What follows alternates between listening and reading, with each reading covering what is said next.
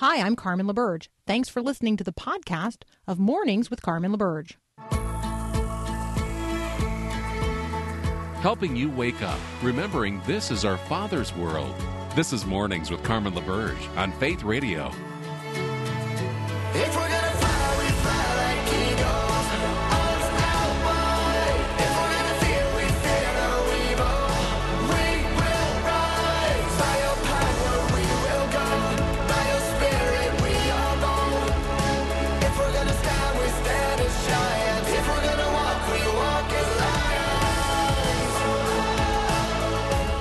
It is April the 1st of 2022. It's Friday. I'm Carmen LaBerge. You're listening to Mornings with Carmen on Faith Radio.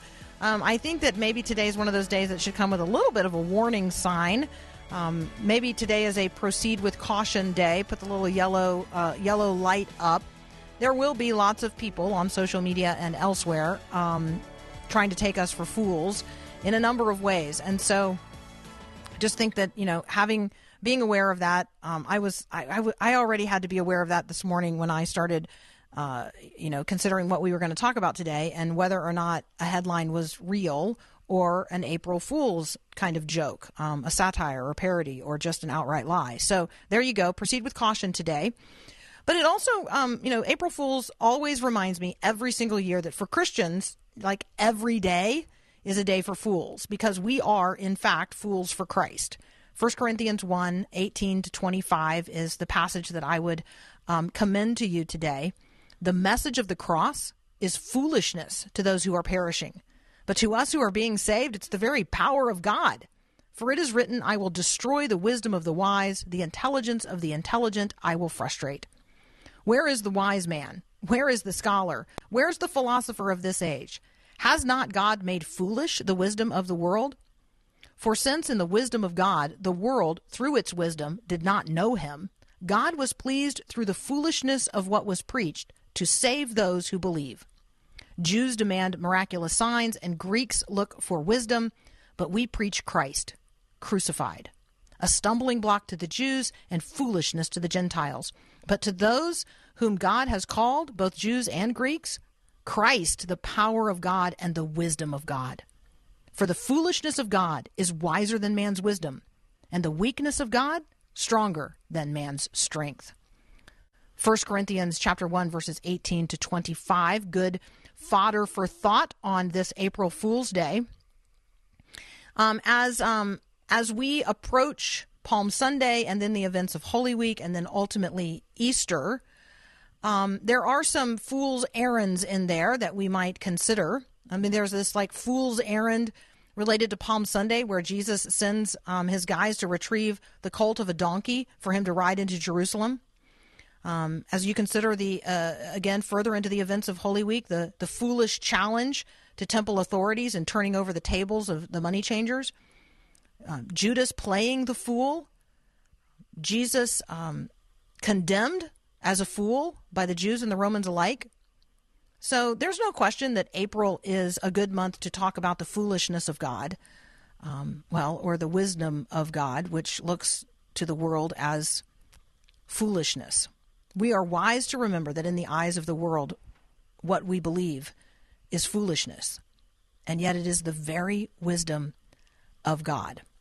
Um, we're going to turn our conversation and talk with our friend Adam Holz. Um, we gave him an assignment several weeks ago related to movies that families might consider as we are seeking, you know, to live in a time of open warfare, particularly in relationship to Ukraine. But, you know, I think it's a broader conversation than just that. So, um, Adam has done his assignment and he returns today um, to talk about that. We will also do some movie reviews. And yes, I will ask him what's going on with Disney.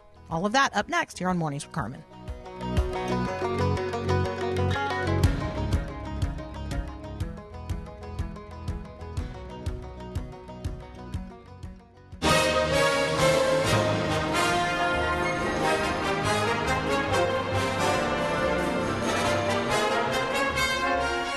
Adam Holz is back. You can find the reviews we're discussing today at pluggedin.com. Adam, glad to have you, man, on this April the 1st. I am glad to be here, and my scratchy voice is not an April Fool's joke. It's for real. So we'll have I hope it's because you that. were like madly cheering for something. No, I've been madly coughing for two weeks. Oh, so so sorry. There's that.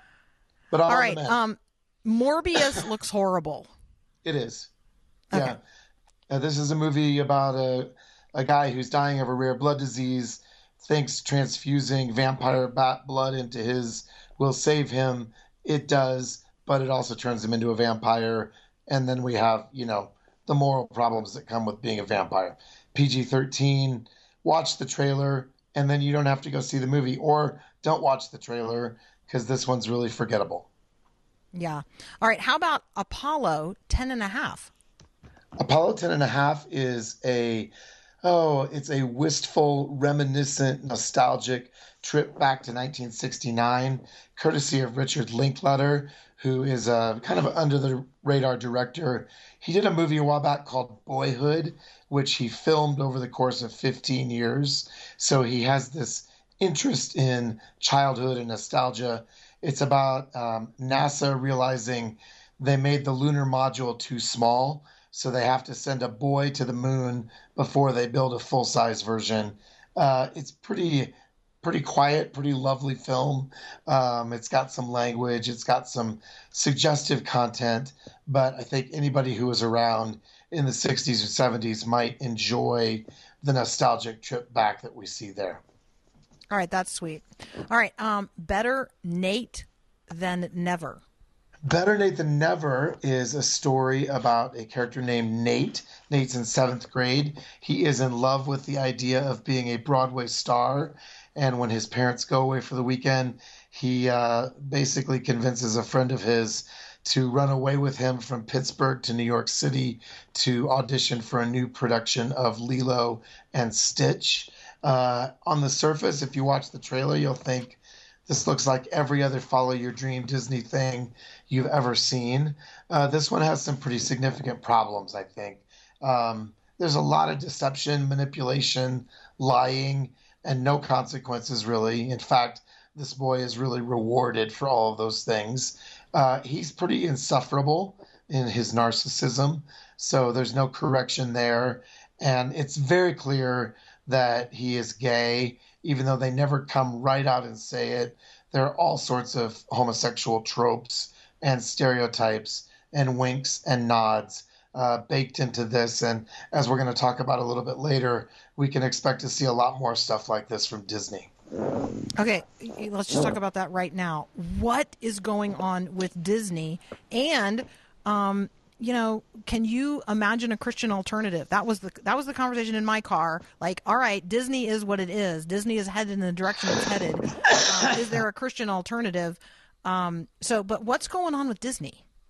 Well, Disney, um, a couple of things. Obviously, the law that was uh, passed in Florida, which has been called Don't Say Gay, which is actually kind of a ridiculous summary of this law that basically prohibits schools from talking about sexual orientation and transgenderism with kids from kindergarten through third grade. So when you find out what this law actually says, I think most reasonable people would say, yeah, we don't need to have our schools having conversations with kids about transgenderism when they're seven years old. Okay. Um, but Disney World, many employees have um, risen up and protested, although relative to how many there are, it's a pretty small number. Uh, so there's that going on. And simultaneously, a couple of Disney execs have come out and said that they are very explicitly taking Disney down a path of fully embracing and advocating for the LGBTQ agenda. Um, corporate president Katie Burke says, as the mother of one transgender child and a pansexual child, she supports having many, many, many LGBTQIA characters in our stories, and she wants a minimum of 50% to represent um, LGBTQ characters and racial minorities. So um, I think that what we're seeing in this movie is a harbinger of things to come. And I think the time is quickly approaching where Christian parents uh, are really going to have to consider cutting the cord with Disney because they're ramming this agenda uh, not in any kind of a uh, a subtle way, but in a plainly stated way, ramming it down our throats. I mean, yeah, it's a very. Uh, maybe I appreciate their candor and just how straightforward um, they are being. Um, all right, let's um, let's take a very brief pause. I would uh, I, I would love to get to the assignment. Yes. Um, that that we gave you a couple of weeks ago, and allow you some real time to talk about your recommendations for families who you know really are trying to faithfully broach the subject and explore the themes of war with our Yep. kids. So that's up next here on Mornings with Carmen. Um, Adam Holz uh, is with us from Focus on the Families Plugged In. But I'm proud to recall that in no time at all, with no other resources but my own resources, with firm application and determination, I made a fool of myself. All right, continuing our conversation with Adam Holz from Focus on the Family's Plugged In. You can find Adam at pluggedin.com. All right, Adam, uh, we we challenged you to uh, help us broach the subject um, and explore the themes of war with our kids. What did you come up with? Well, it's a tough list to come up with because war is an inherently difficult topic. So um, there's not a lot of like patently kid friendly war movies out there. Um, so some of this is going to be with the caveat you're going to have to deal with some content. Um, I think that we could start with Life is Beautiful from 1997, which is a movie uh, about a man and his son who end up in a concentration camp. And Roberto Benigni plays that father who tries to make his life bearable. Uh, this is an achingly beautiful movie, uh, and and really, if there can be a wonderful concentration camp movie, this is it. But we're still dealing with that context, right? So that would be my first jumping off point, uh, and I'm going to stop and take a sip of hot water and let you respond to that. Okay, that's good. And um, that was actually one of the movies that one of you guys mentioned to me when we started this conversation some time ago. Um, we also got recommendations for Operation Finale. Um, we got one for uh, a, a 2019 movie, um, just Tolkien, which is you know got war Uh-huh. themes obviously as well. Yep. So, um, what's next on your list? So I want to do some sort of strange categorical things. I think if you want uh, a fun, rollicking, enjoyable sing-along movie about war, you could watch South Pacific, uh, which uh, is a musical, obviously, and it actually has a little tiny bit more content than you might remember, but it's dealing with wartime in the South Pacific. Um, back in that era as well, uh, watch Casablanca. I mean, here you get a movie about how war affects relationships and how everybody attempts to scramble in the midst of that. Um, if you're looking for a big blockbuster that has some violence but is pretty navigable and is one of my favorite movies of all time, the 1976 version of Midway about the battle for Midway um, in June of oh, 1942, I think. Um, maybe 43, forgive me. It's a remarkable big budget Hollywood war movie that is kind of a throwback. And I think what it emphasizes is sometimes in war, victory or defeat comes down to luck. Who can find the other guy first? And this movie has everybody who ever made a movie in the 20th century before 1960 or so. Henry Fonda, Glenn Ford, Robert Mitchum, Hal Holbrook, Tom Selleck, James Coburn. I mean, the list just goes on and on. And it has a John Williams soundtrack that came out a year before Star Wars that you're going to think, oh, wow, that sounds a little like Star Wars. Um, I think if you have older teens and you're ready to wade into the horror of war, the twin offerings of Saving Private Ryan and Schindler's List really grapple with the awful atrocity and horror and violence of war. But they're both graphic R rated movies. So, you know, I would say probably 16, 17 on up for those. And then I just want to throw two other ones in that are off the beaten path. One of them is a 2003 documentary about Robert McNamara, who was the Secretary of Defense during the Vietnam War, and it's called The Fog, F O G, of War. And it talks about how when you're in war, things that will seem very clear to historians later on are not clear at all to the people making decisions in the moment. Uh, and then finally, the 2004 Austrian movie Downfall um, is about Hitler's last days in the bunker. Uh, it's narrated by the woman who was actually his secretary at the time, and it has been called the most accurate World War II movie ever made. Um, the actor who portrayed Hitler recently died, but he studied his voice tapes, and we basically see people coming to grips with the fact that Hitler has completely lost his mind and that they're all going to die. But in terms of a glimpse into the mind of Hitler in the end, um, it is a tour de force movie uh, that that is a, a remarkable and and tragic accomplishment. It leads me to want to make um, speculative comments about the days in which we live, but I will um, I will resist the temptation to hope there is a secretary um, in a room right now in Russia, um, and that that person is taking good notes, and that um, that the fog of war uh, in in this particular day and time is maybe not as great because of social media.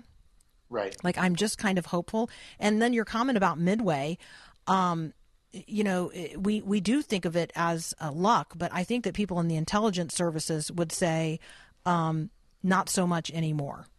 Right. No, that's true. And Right? But I mean, no, but I, think that- I think that the timing of these and the time period in which uh, it, the times that are discussed in these films gives us opportunity to then have conversations about how different things are today and Yes. how many things are not different today.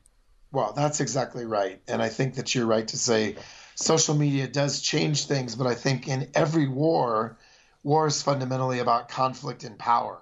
And um, and there are always these moments that are tipping points, right? That even right up to the brink of the tipping point, you're not sure how it's going to go. And then something happens. Like in Midway, you know, there was a ton of intelligence, but you got these guys in planes flying over the clouds in the South Pacific looking for the Japanese fleet, and they find them before the Japanese find the Americans, and they set a trap, right? And so it's just the mechanizations of of how does it all work together, and that even today with all of our intelligence, there still comes down to uh, well luck from a human point of view, but but God's providential hand is on things, right? Uh, he is in control Amen.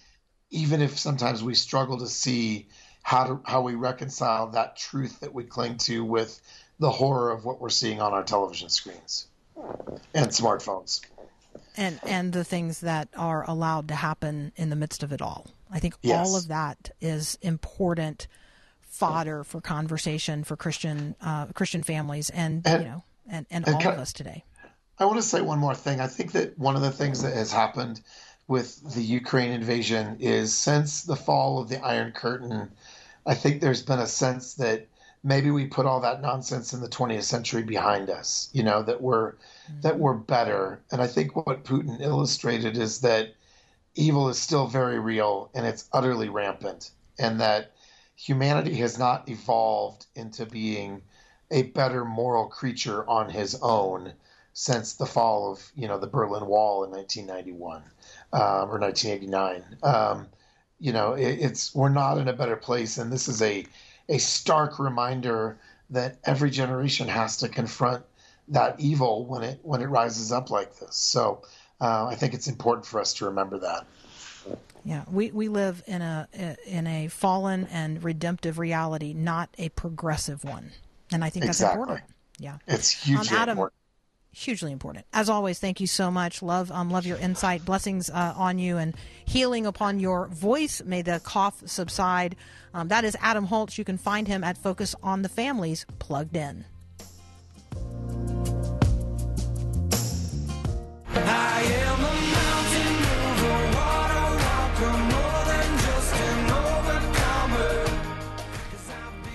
So when I hear John Stonestreet uh, talking about efforts uh, by the Colson Center, I, I have a renewed heart of appreciation for Chuck Colson, um, and and commend uh, commend to Almighty God just such gratitude for Colson's um, witness, uh, his conversion, his ministry uh, inside of prisons, and then for prison fellowship, and then ultimately for every other expression of ministry that comes out of the Colson Center.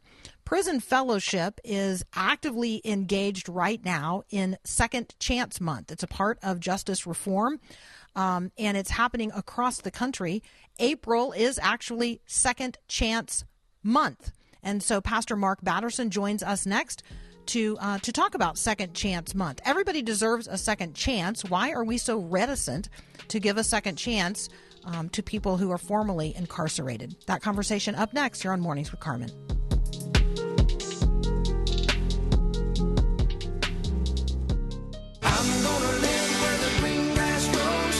Gonna live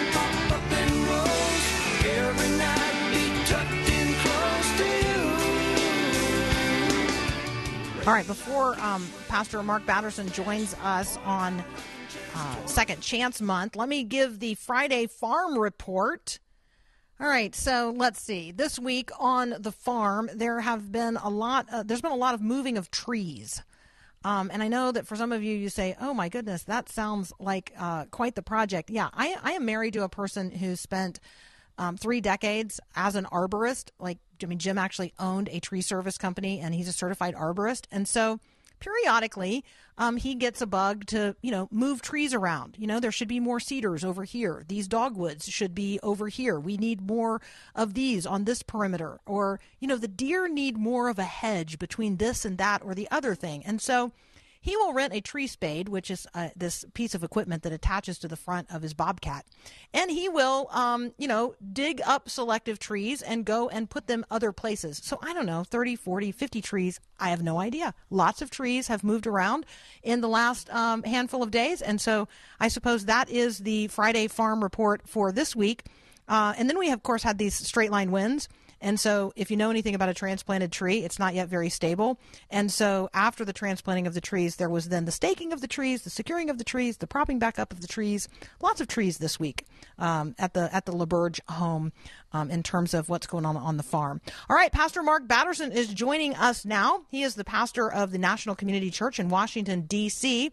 And he's joining us to talk specifically about Second Chance Month. Mark, welcome back to Mornings with Carmen. Hey, thank you, Carmen. So good to be back. You know, we range, our topics range pretty widely. So I know that you were probably surprised to hear a Friday farm report right before you came on. I love it. I uh, it gets me back in touch with my Minnesota roots, Carmen. That's exactly right. All right. So, um, so Mark, um, Second Chance Month, we have talked about this on prior occasions, but it's been a long time. So remind us about our formerly incarcerated neighbors. Let's talk about the numbers. Let's talk about the challenges that they face, and then the inspiration for Second Chance Month, which starts today. Yeah, absolutely. You know, I, I can't help but think of the question that Jesus posed in Matthew 25 When did you see me in prison and visit you? Uh, and and he answers the question himself whatever you did for these brothers and sisters of mine you did for me. And so when we love those who are impacted by crime and incarceration i, I think we're, we're doing what is near and dear to the heart of god carmen. And so we feel like that's one of the gaps that we need to stand in as the church and uh, stand in that gap as peacemakers, grace givers, truth tellers, tone setters. And when we do that, we begin to uh, impact our culture in a positive way. One conversation we have had surrounding this just with our teenage kids is okay, when Paul was in prison, like we will read a passage um, you know, in the book of Acts. And clearly, Paul is in prison and he's there for a number of years and he gets transferred from one prison to another. And decisions are made about, you know, who's going to watch him, what he's going to be allowed to do. And there are places where, you know, obviously his friends visit him. And we talk about that. Who visits Paul in prison? Um, we talk about, you know, like places in scripture where people are in prison and how are they cared for who cares about them and how does their story you know unfold um, as a part of you know the redemption the redemptive narrative of the gospel and there's lots of prison narratives in the bible if we'll just pay attention to them so talk with Yeah. us about um, talk with us about the um, the theology of redemption, right? So, ha- because redemption is our story, we are second chance people. Yeah. I, I mean, especially in a culture that is, can, can I say it, baiting, trolling, shaming, and canceling? we we believe in the grace of God. Uh, we believe in a God who has not, cannot, will not give up on you. It's not in His nature. And I think what we have a hard time with, Carmen, is we want to deserve forgiveness or deserve salvation. But by definition, grace is the undeserved, unmerited favor of God. And so I, I, there, there's a God who gives second and third and hundred chances. And when when we've experienced that grace, well, forgiven people forgive people 70 times 7, then we become people of the second chance and now we have an opportunity to preach the good news of the gospel to uh, those that uh, are uh, in prison, those that live right next to us, those that we work with or work out with. So I think, um, Mark, we're tempted to imagine that uh, people who are incarcerated and then those who are formerly incarcerated, um, you know, they're not Christians. Those aren't our brothers and sisters. That that's just really not the truth. I mean, there are so many people who redemptive love of God in Christ Jesus through prison ministries of, of various kinds. Um, they really are our brothers and sisters when they come out. They really do need a new family, a new community, a new place to start. Talk with us about ministries with those who are formerly incarcerated. Yeah.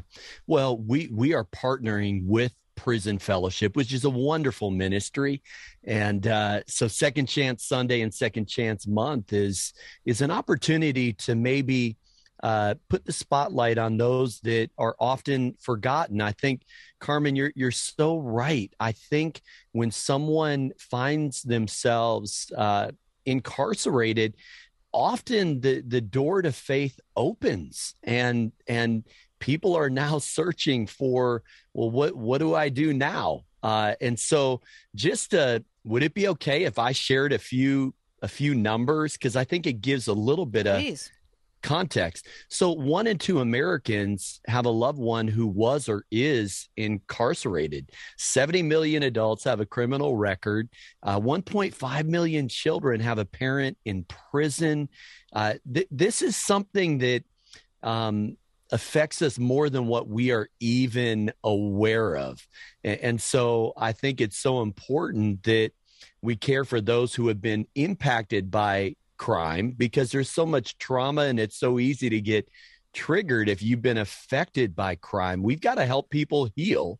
But but then we also need to believe that just as uh, Paul himself said, he called himself the chief of sinners, and yet God uses him to write half the New Testament, go on three missionary journeys, start dozens of churches, and so there, there's just we, we can't write people off. When I read the Gospels, Jesus is always giving that second chance. And so the people that culture writes off are often the people that Jesus uses to accomplish his plans and purposes. And I, I will say this just on a personal note.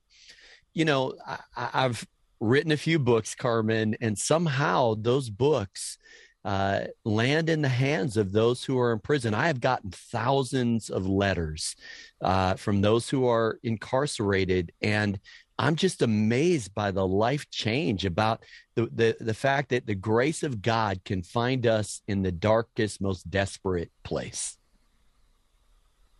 And then I think, Mark, the question that then um, people who experience that in prison, right? They're experiencing that hope. They're experiencing that redemptive change. And then they get out and they find out that the people of the church aren't quite as loving and um, enfolding. We aren't quite as family ish um, as we might uh, imagine ourselves, or certainly that we're called to be. Like, right, there is a disconnect between how many congregations um, regard people who have been formally incarcerated and ministries designed to actively reach out and enfold them. Um, this is a th- this is a growing edge for most congregations. Mm, it it really is, and we're a little bit better at talking than walking this out, Carmen. And so, uh, uh, you know what we what we need to do. I love that idea of enfolding them back into the family. You, you know, and and I'm sure people are listening and wondering, well, how how do I do that? Well, there, there's a few ways. Do you, is there anybody that you know that there there is a loved one in prison guess what you you can stand in that gap and maybe be a spiritual father a spiritual mother or maybe you're an employer uh, it, there are 44,000 legal barriers that make it very difficult for returning citizens to get a job. And the unemployment rate among returning citizens is like 27%. And poverty is the strongest predictor of recidivism. And so we've got to somehow give people that second chance. And there, there are some practical ways that we can do it. Is there somewhere we can send people for um, for information about all this? Yeah, I, I might recommend uh, Prison Fellowship. And then uh, this weekend, we will, uh, in partnership with Prison Fellowship, we will uh, broadcast a special gathering called Second Chance Sunday. And uh, live.national.cc is our online extended family. And so we would certainly invite people to join us this weekend as we uh, really celebrate the grace of God. So we want you to explore in your own community um, those congregations and ministries that are engaged in Second Chance Month. And if you want to engage your congregation, we would um, we'd love for you to do that. You can check out resources at prisonfellowship.org. Mark Batterson, um, thank you so much for joining us today. National Community Church. You guys can check out research, re, uh, resources there as well. Um, National Reentry Resource Center.org. Mark, thanks so much. Thanks so much, Carmen. God bless. You too. You're listening to Mornings with Carmen. I'm Carmen LaBerge, and this is Faith Radio.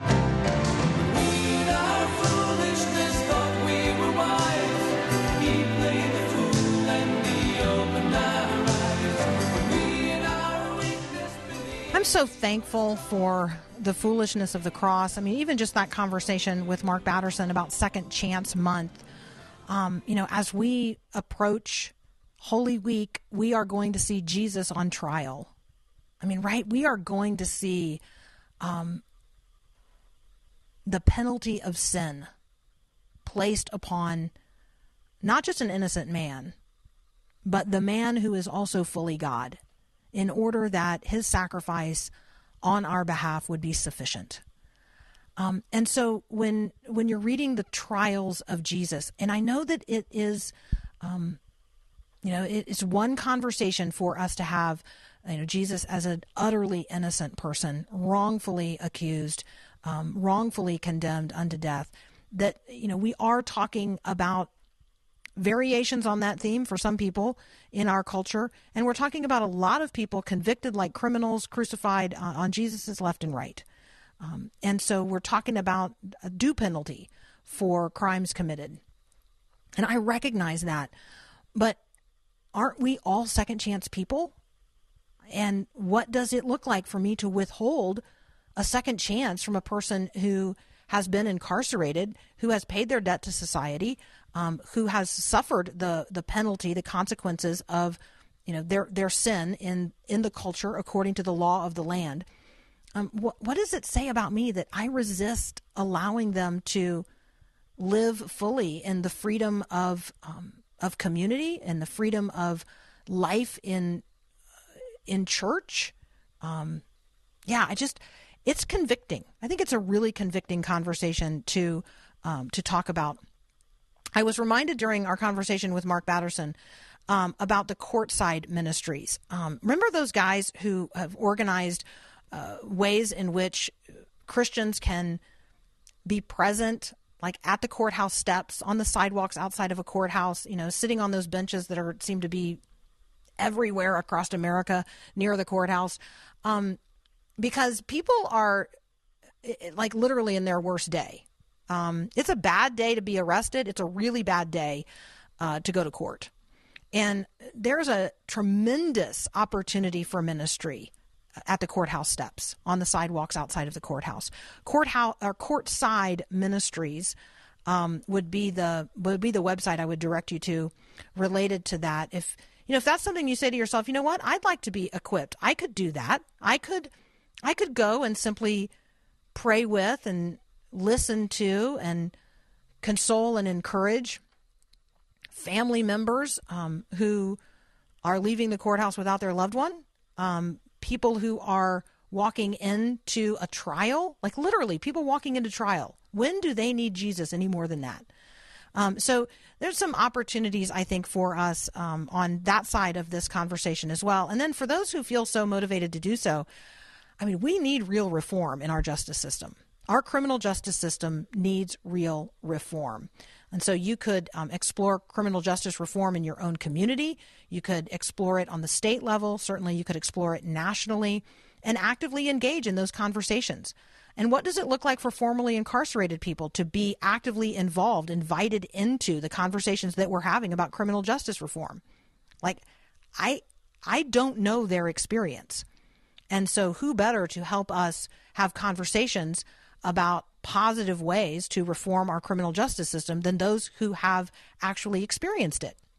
Which is going to mean we're going to need to get into relationships with people who are formerly incarcerated. But maybe this is an entry point. Maybe you, a group of friends, uh, a, a group at your church, your church, maybe you could say, you know what, let's get engaged in the criminal justice reform conversation in our community. And in order and, and in order to do that, let's invite people who are um, affected in every single way. So yes, let's have some police officers. Um, yes, let's have some victims of crime. And yes, let's have some people who are cor- uh, formerly incarcerated. Let's invite them together to talk about the potential of criminal justice reform in our community. And then let's be the Christians who bring Christ to bear on that conversation. Let's be the second chance people. Let's be the next chance people. Let's be the people who say there are layers and layers and layers to this challenge, but we are up to the challenge, right? Let's bring that kind of positive Christian witness to bear on this particular uh, constellation of conversations because it, it affects, um, I mean, right now, 70 million families, 1.5 million kids have a parent currently incarcerated right now. Right now. Um, I know I know uh, a girl who's a senior in high school whose dad has been in prison for a number of years. Um, she's going to walk across that graduation stage in just a few weeks, and he's not going to be there. And that's a pain to her. It's also a pain to him. It's a grief. Um, and so I just think that there are all kinds of opportunities for us to bear positive public witness um, on this particular topic and in these days. All right, it is April. It is Second Chance Month. This is the month in which we are going to walk with Jesus all the way to Jerusalem during the events of Holy Week and ultimately to the cross. And then, yes, we will greet him again, risen from the dead on Easter. We'd love for you to join us in reading the Bible together during Holy Week. You can sign up at myfaithradio.com um, for the free study guide, the prayer card, and then also subscribe to the daily Reading the Bible Together podcast. Love for you to join us in that during um, during this season. Other opportunities there um, as well. I know that many of you have asked um, for specific ways that you might support ministries that are on the ground in Ukraine or ministries that are actively engaged with Ukrainian refugees. So Faith Radio is partnering with Feed My Starving Children. And right now, when you support Faith Radio at the Team 40 level or higher, so that is um, the $40 a month giving level, a generous Feed My Starving Children donor is going to fund 40 meals for the vulnerable refugees in and around Ukraine. So you just come to myfaithradio.com, you click the donate button, or you uh, text the word give to 877 933 2484. You're going to be supporting Faith Radio and this ministry, but a generous donor to Feed My Starving Children is going to match your donation and fund 40 meals um, for the vulnerable refugees uh, in and around Ukraine. So it's a great opportunity. I think we're also sending you uh, a Faith Radio t shirt as well. So, you know, um, goodness all around. Um, you're listening to Mornings with Carmen. I am Carmen LaBerge. This is Faith Radio. We got a couple of minutes when we come back.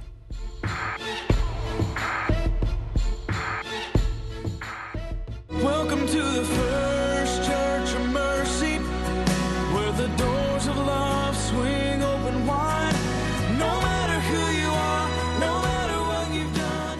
April, in addition to being lots of other uh, things, which we have discussed already, uh, April is also um, World Autism Month, Autism Awareness Month. And so you are going to see blue lights on people's front porches. You're going to see blue lights in other places as well. Light It Up Blue is um, part of the Autism Awareness Campaign you are affected by autism, whether you know it or not. You are in relationship with families who have um, a member of their family who is on the autism spectrum. Um, you're in relationship with me, and I have a granddaughter who is um, autistic.